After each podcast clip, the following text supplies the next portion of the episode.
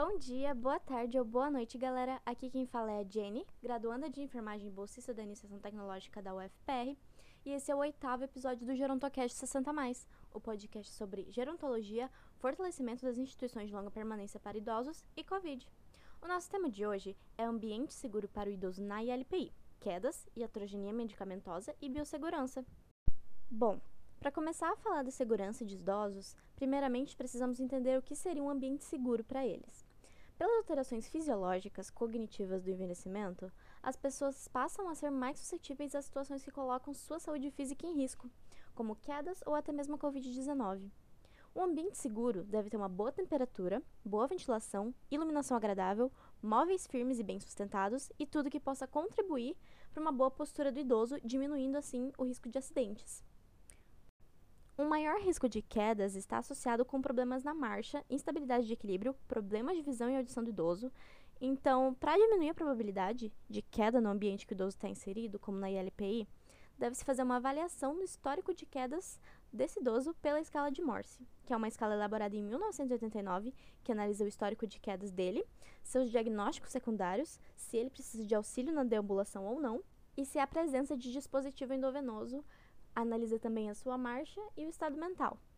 Esses critérios resultam numa pontuação que vai colocar o idoso em um espectro de menor a maior risco de quedas. O cuidado para a prevenção de quedas vem após a avaliação com a escala de Morse, e os principais fatores de proteção contra as quedas estão diretamente relacionados às mudanças de comportamento e do ambiente.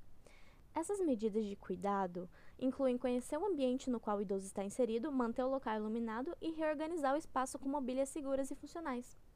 No contexto do idoso institucionalizado, há um aumento na probabilidade de queda em três vezes, devido a diversos fatores diagnósticos de comorbidades que dificultam a intervenção preventiva dos profissionais da ILPI.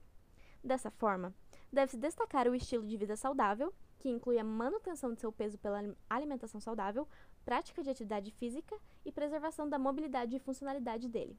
Essas medidas devem assegurar o bem-estar do idoso na ILPI e diminuir os acidentes com quedas. Agora, falando um pouquinho sobre iatrogenias, pode-se caracterizar iatrogenia uma alteração patológica proveniente de erros dos profissionais da saúde, mesmo que sejam na tentativa de cuidado, que trazem mais prejuízos do que benefícios ao paciente.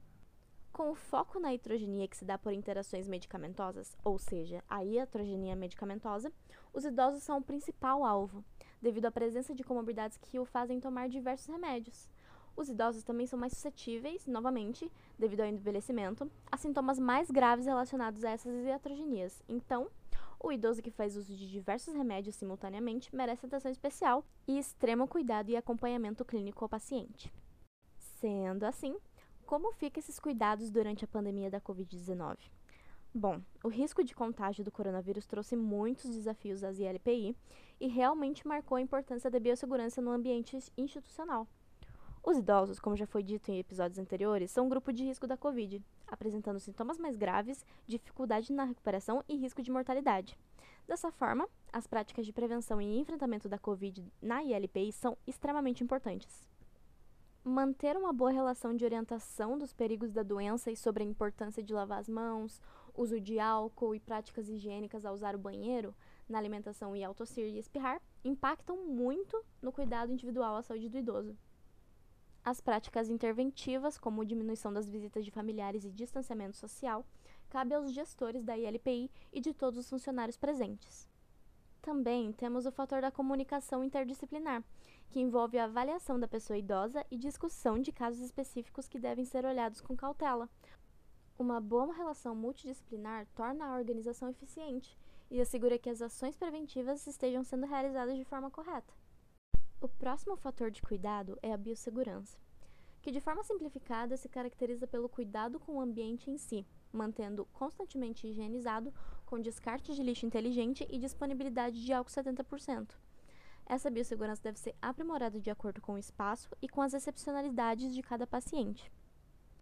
E por último, a outra prática essencial na atenção aos idosos da ILPI é a bioética que envolve o respeito ao idoso, sua autonomia, opiniões e desejos, bem como a interação com a família, mesmo que seja de forma remota.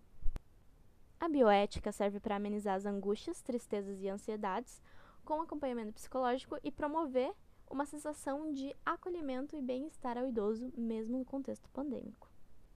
O fator Covid-19 também aumenta os riscos de atrogenia medicamentosa, quando o idoso está com o vírus tomando remédios para os sintomas, fora o sentimento de ansiedade que cresce com a infecção do vírus e o distanciamento do infectado dos demais e da sua família.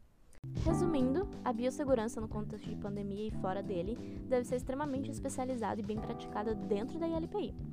A diminuição do risco de quedas, iatrogenias e contágio do Covid-19 é de responsabilidade dos profissionais de saúde e gestores das instituições e deve ser considerado primordial para o bem-estar dos velhinhos. E aqui acaba o nosso oitavo episódio do Gerontocast 60 mais. Eu espero que você tenha entendido um pouquinho mais sobre como funcionam os cuidados de biossegurança dentro das instituições de longa permanência e também como isso é afetado pela pandemia da Covid-19. Muito obrigada a todos os ouvintes e até mais!